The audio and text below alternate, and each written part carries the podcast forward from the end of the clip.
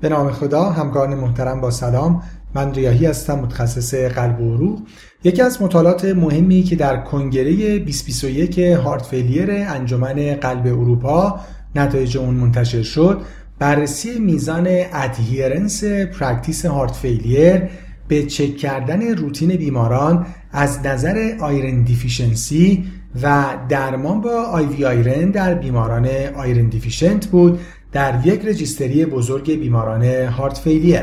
همونجور که می‌دونیم iron deficiency مستقل از اینکه باعث آنمی شده باشه یا نه پروگنوز بیماران heart failure رو بدتر می‌کنه و درمان با ترکیبات IV iron می‌تونه باعث بهبود outcome ها و همینجور بهتر شدن quality of life در بیماران HFrEF بشه.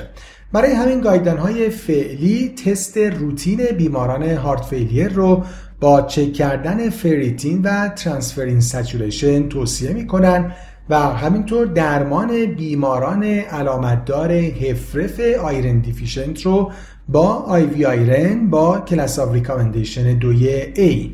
در این registry بزرگ سوئدی اما نشون داده شد که علیرغم این اهمیت و توصیه از بین حدود 21 هزار بیمار heart failure فقط در 27 درصد بررسی از نظر iron deficiency انجام شده و نکته مهم دیگه این که از بین بیمارانی که بررسی شده بودند 29 درصد iron deficiency داشتن بدون آنمی و 20 درصد همزمان با iron deficiency آنمی هم داشتن. و عدد ناامید کننده دیگه همین که از بین بیمارانی که برای اونها تشخیص iron deficiency قطعی شده بوده فقط 19 درصد درمان با IV iron براشون انجام شده بوده.